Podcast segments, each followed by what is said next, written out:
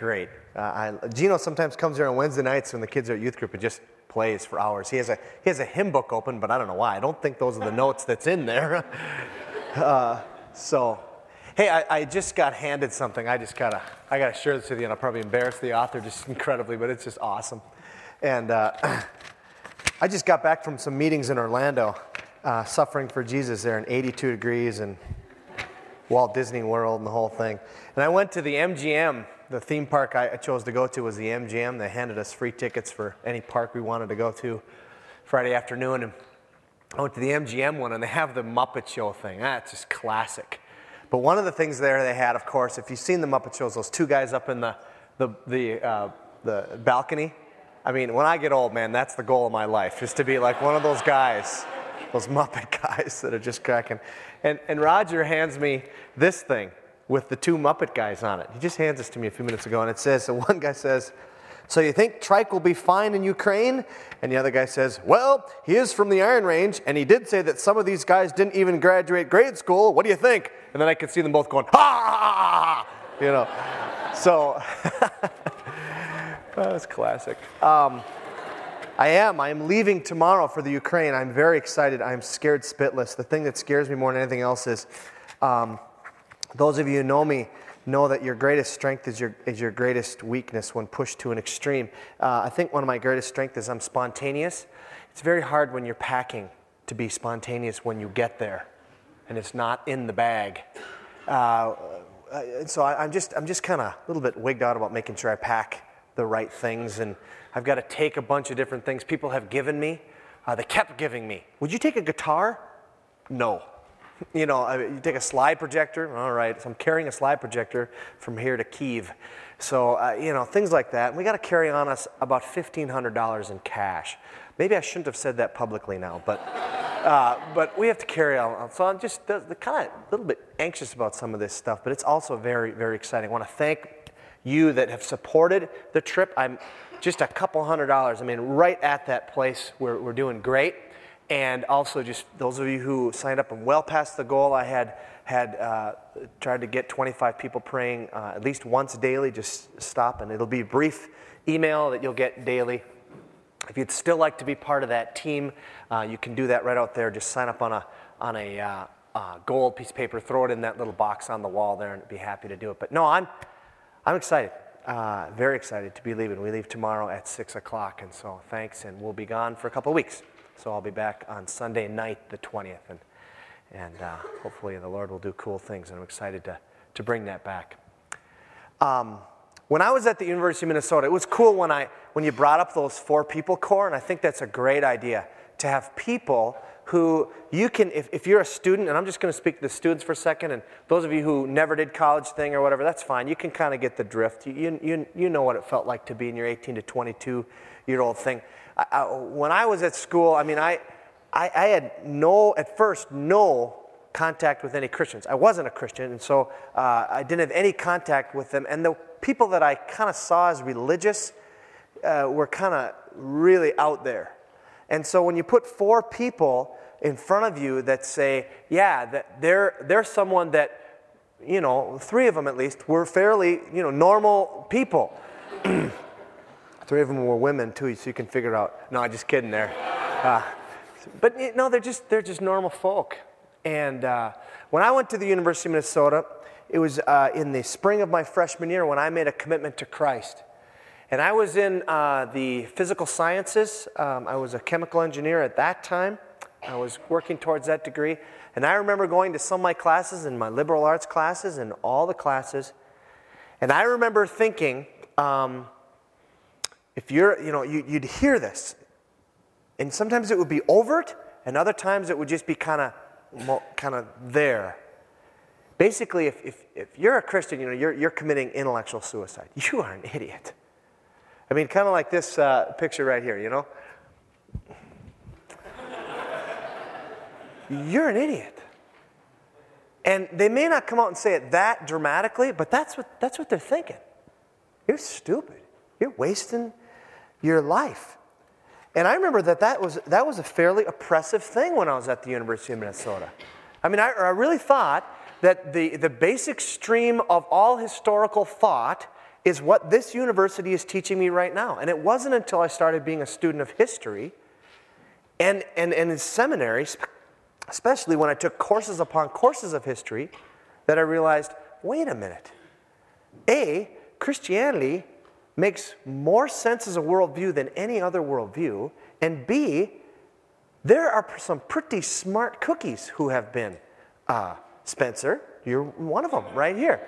I mean, there have been big time smart people who have been Christians, but that's not what you're led to believe. And I know many of you, if you're in that environment right now, you can believe that, man, I, just by saying I'm a Christian, it's like, okay, great. Well, you're going to be a burger flipper the rest of your life or something. You know, they just don't think very highly of you. We're in a series right now in the Gospel of John.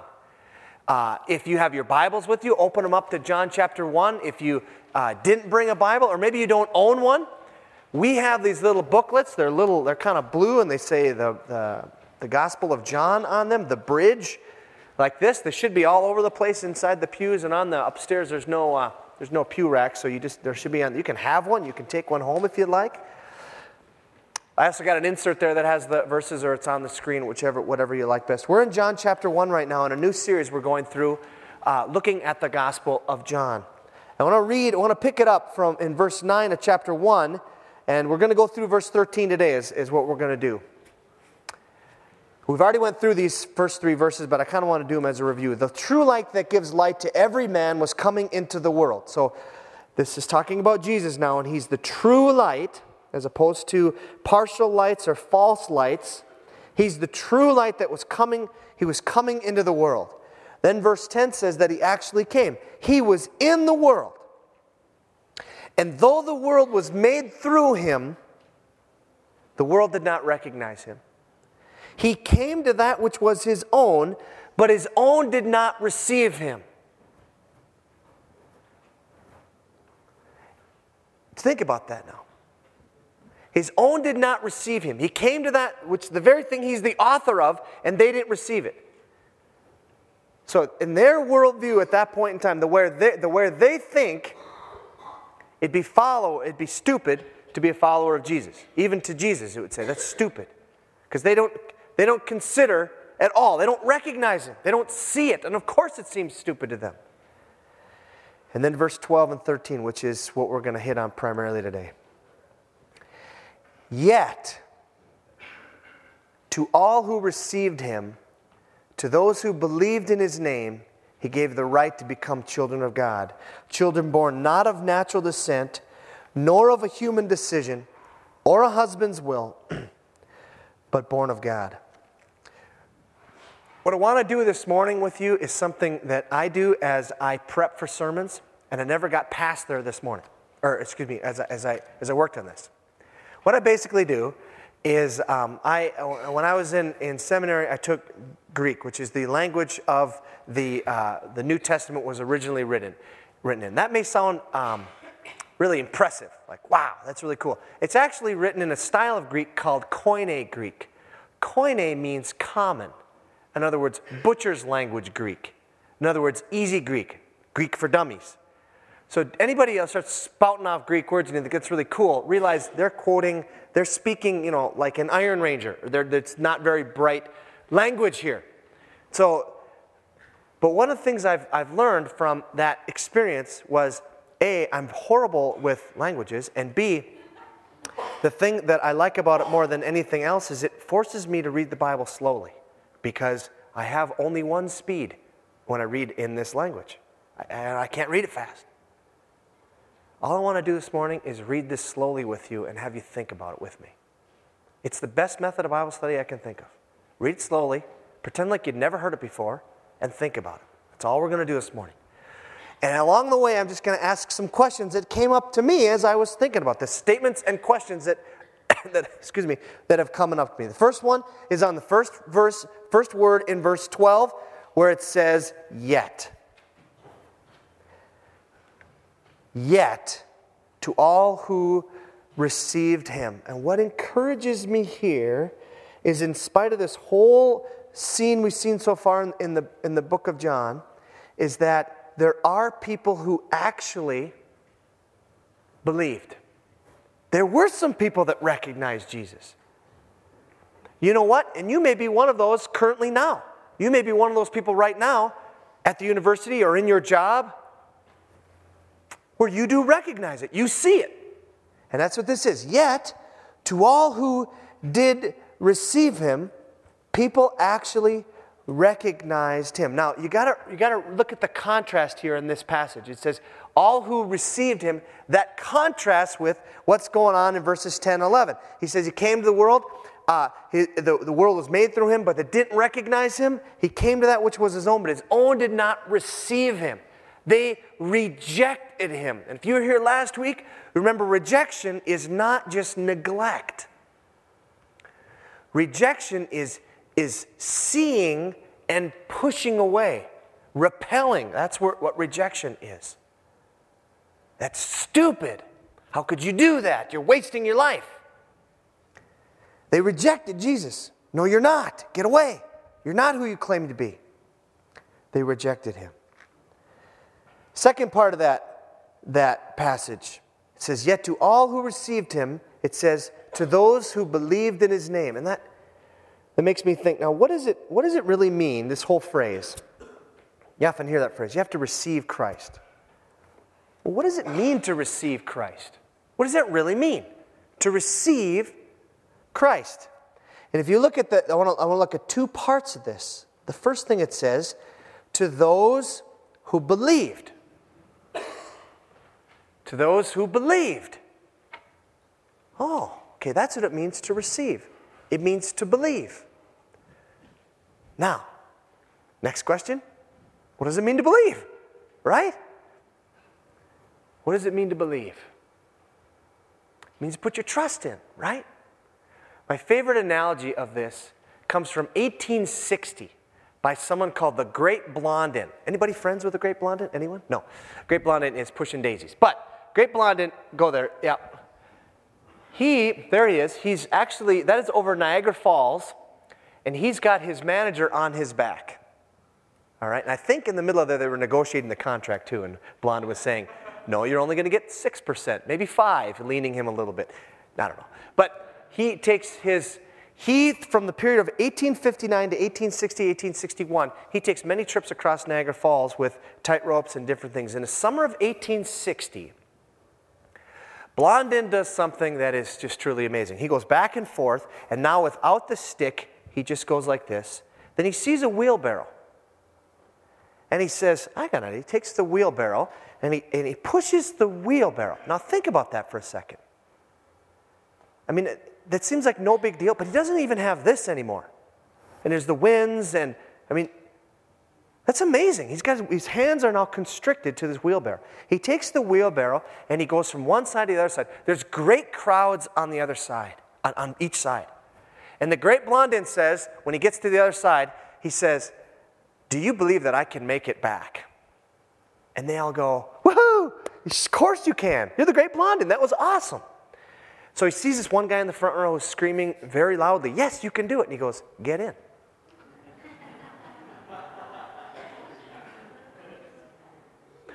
Oh, wait a minute now. That's what it means to believe. That's what it means to believe. Believe is not just an intellectual assent. Oh, I believe Jesus Christ was Lord. Believing means I'm going to put my life in Jesus' wheelbarrow and we're going for a ride. Now, the reason why, and I'm sorry, Rob, I think I flipped you back, go one slide back. The reason why it's safe is because of the object of your faith. It says, those who believed, just what? Believed in his name.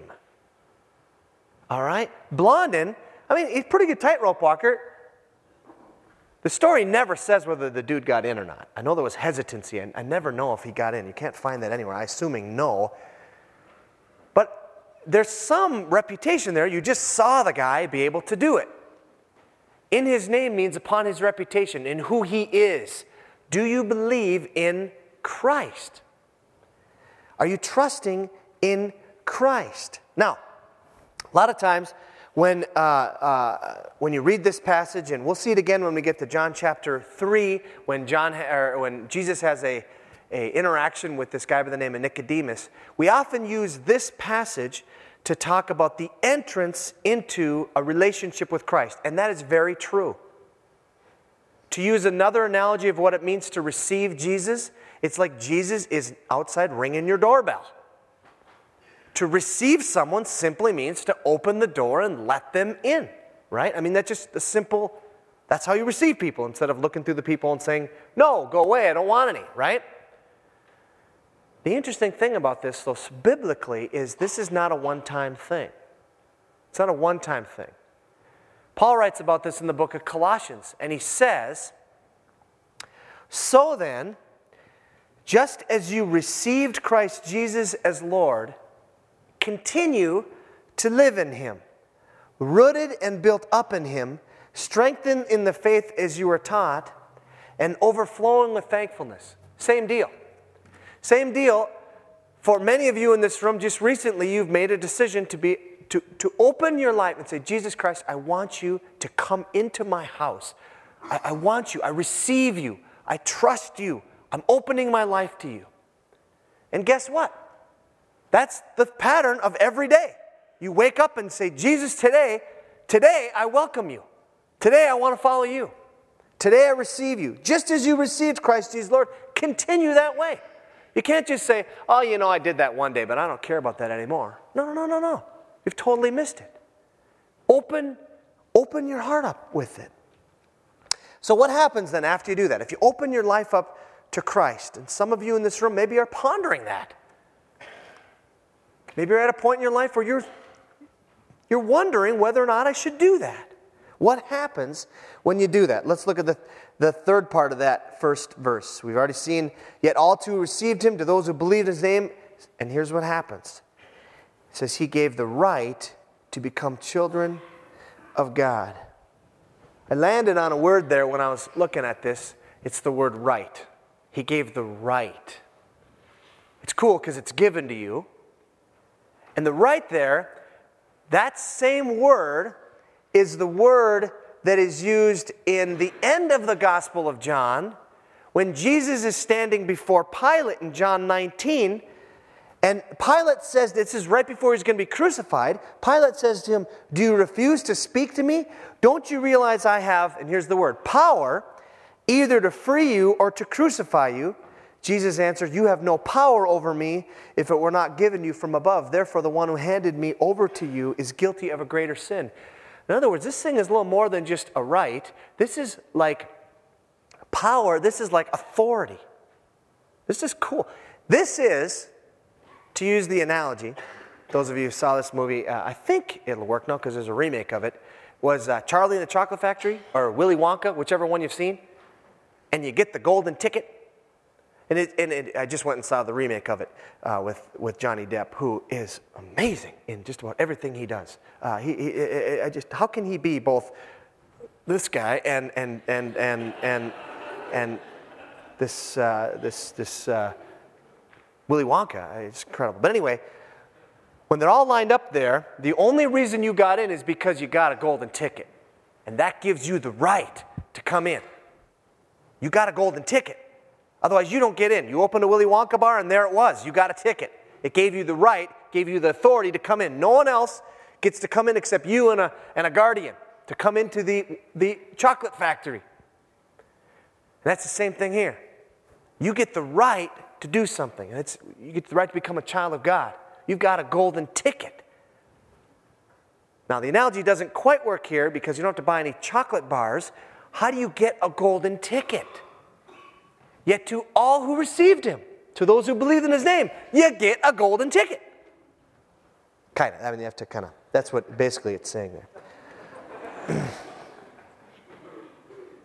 now, what's the real benefit here to you? It says you get to become a child of God. And it says in verse 13, his children were born not of natural descent, nor of a human decision or husband's will, but born of God. That's the benefit. You know, listen to what it doesn't say. It says, Those who received Jesus didn't all of a sudden now become really glad that they did it. Or it doesn't say that, that uh, you know, those who received Jesus, when he was on earth and today, those who received Jesus, believed in his name, didn't all of a sudden have a new worldview and could understand complex problems. It doesn't say those who, who followed Jesus and, and decided to receive him, that they were able to start a new movement which was able to change the corrupt culture that they lived in. Doesn't say that they were now enlightened beings. It says that there was an utter transformation that took place it says that they got to become a child, and not just any ordinary child here, not just any nine pounder. Oh my goodness. Uh, I've never had a child, but if I have one, it ain't going to be nine pounds. Forget I said that, but not a child like that. And that's an amazing thing. This child is someone who is born of God. Born of God. Whoa, that's amazing. Stop and think about that for a minute. It's an amazing benefit. You are not just the, the God being your author, like He is of every human being, you are now an heir of God. You are a child of God. That is awesome. That is an awesome thing. That's what the benefit is. You're a child of God. This morning, I want to close by asking you a question Have you received for the first time? And are you receiving as an ongoing thing Jesus Christ into your life? Very, very, very simple, straightforward question. You can go to church all your life. I grew up going to church. Going to church does not make you a Christian any more than going to McDonald's makes you a hamburger. Or like going to a donut shop makes you a cop.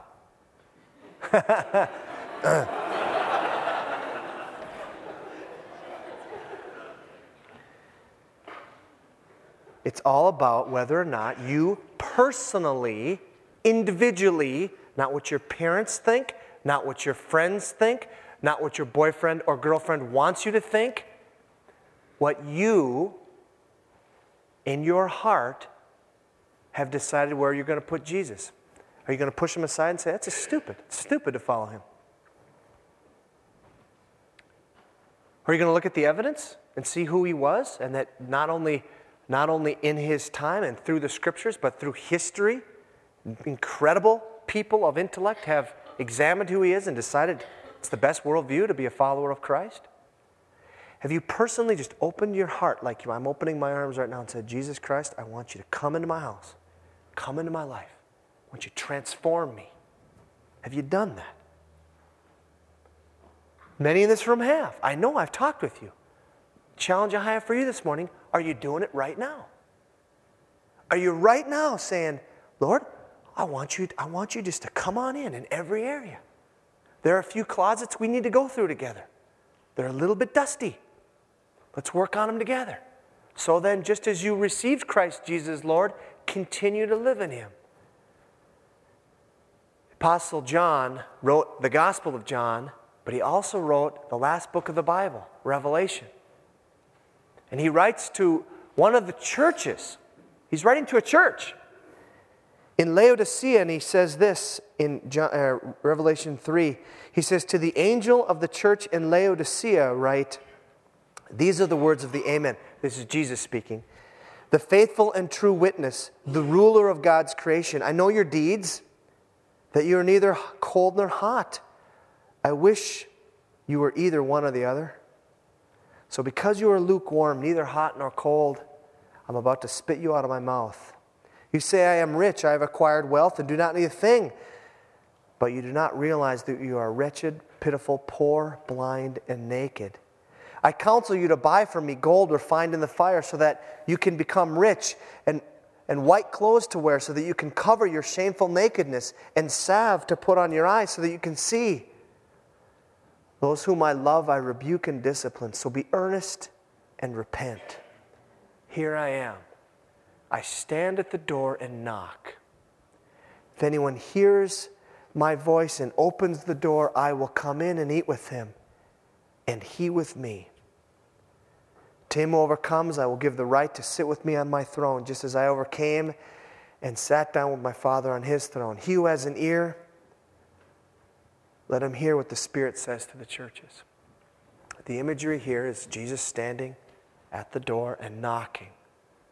And everyone, not just if you've never decided, everyone has a decision to make this morning.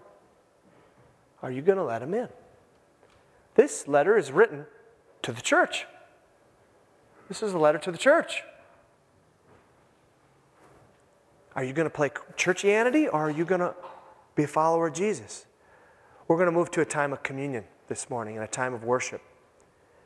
This communion table is a representation, it's symbolic. Of course, it's symbolic. But Jesus instituted this meal we're about to take as a reminder constantly of this very need that we have to constantly receive Him. The bread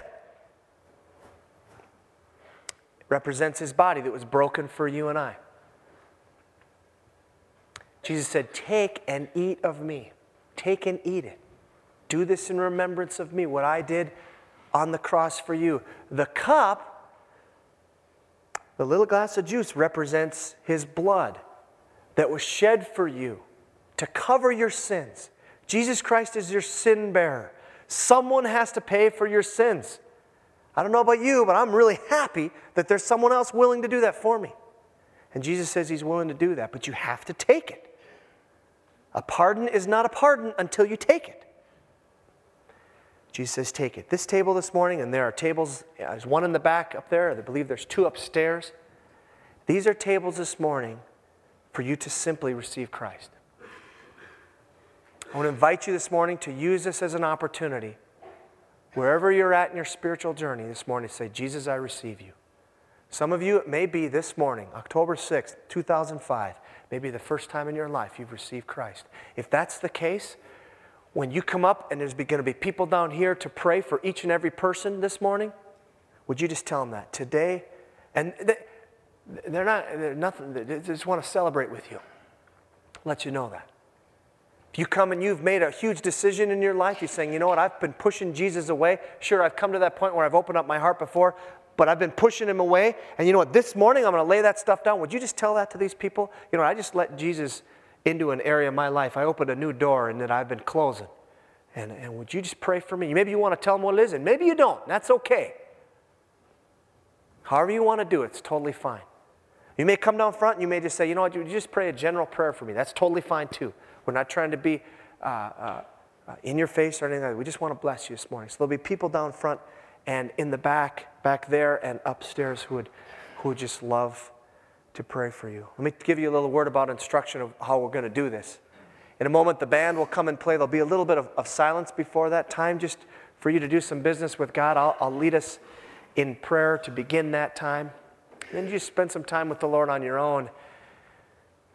And then the band will begin to play, and, and uh, after a moment, then we'll all stand. And any time during that time, you are free to go to any of the tables at any time. And if you could come down the center here and go out the sides, that kind of helps with traffic. The other way is I'm, I'm not sure of the traffic flow. I guess just get there and find a way back. But, and take a piece of bread and, and a cup and you can drink it here or you can take it back to your seat. You can do it as a small group with someone you came with or not. It's your choice, however you want to do it. We do not practice closed communion at Hope. We're open. Anyone can take communion here. We just ask that you're a follower of Christ. Let me pray to begin our time of worship through song and scripture and, and communion.